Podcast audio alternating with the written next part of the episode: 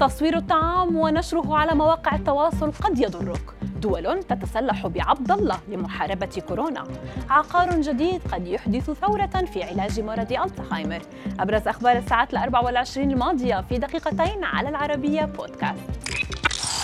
دخلت لقاحات كوفيد-19 غير المعروفة إلى دائرة الضوء وسط قيود الإمدادات العالمية في وقت تسعى الدول الغنية إلى حجز وتخزين إمدادات من لقاحات كورونا المعروفة لجرعات معززة. وافقت فيتنام التي قامت بتلقيح أقل من 10% من سكانها على شراء 10 ملايين جرعة من لقاح العبد الله وهو واحد من خمسة لقاحات محلية قيد الاستخدام أو قيد التطوير في الدولة الأمريكية اللاتينية وجميعها لم تحصل بعد على موافقة منظمة الصحة العالمية. توصل بحث أجرته شبكة العمل في بريطانيا بخصوص المبيدات الحشرية إلى أن جميع أنواع العنب والبرتقال الموجودة في الأسواق تقريبا تحتوي على مزيج من المبيدات الحشرية.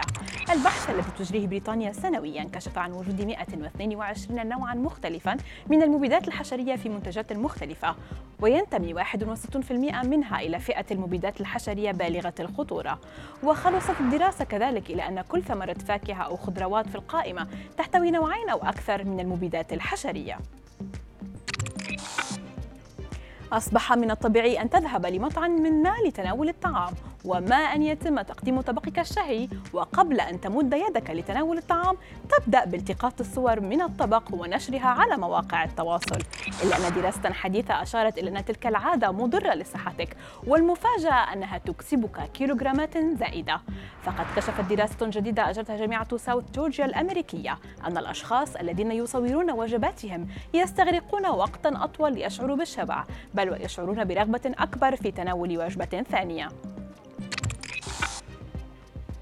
يعتقد العلماء أن عقارا جديدا ثوريا يسمح للخلايا العصبية بإصلاح نفسها. يمكن أن يحدث ثورة في علاج مرض ألزهايمر.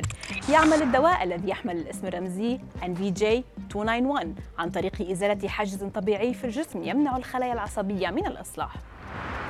وأكد الرئيس التنفيذي لشركة نيرفجن الكندية للتكنولوجيا الحيوية أن العقار الذي يعمل احتمالية عكس الضرر الناجم عن مرض الألزهايمر يمكن أن يكون متاحا في غضون خمس سنوات.